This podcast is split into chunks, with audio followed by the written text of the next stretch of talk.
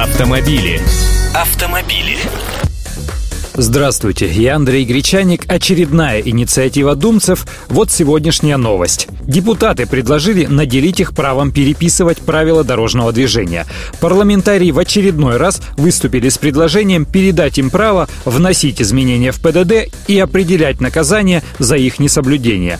Авторами инициативы стали депутаты партии ЛДПР Сергей Иванов и Ярослав Нилов. Так сообщается на официальном сайте их фракции. Сейчас изменение правил дорожного движения находится в ведении правительства страны. И по мнению депутатов, правительство не может обеспечить быстрого реагирования на требования реальности. Изменение ПДД представителями исполнительной власти нецелесообразно, так как у них и без этого есть большой объем полномочий, а для внесения поправок в ПДД необходимо множество согласований. Вот так они считают. Если же следовать их логике, передача полномочий по изменениям ПДД Государственной Думе, напротив, позволит более эффективно регулировать вопросы обеспечения безопасности дорожного движения. Для этого ПДД должны приобрести статус федерального закона, а не меняться постановлениями правительства.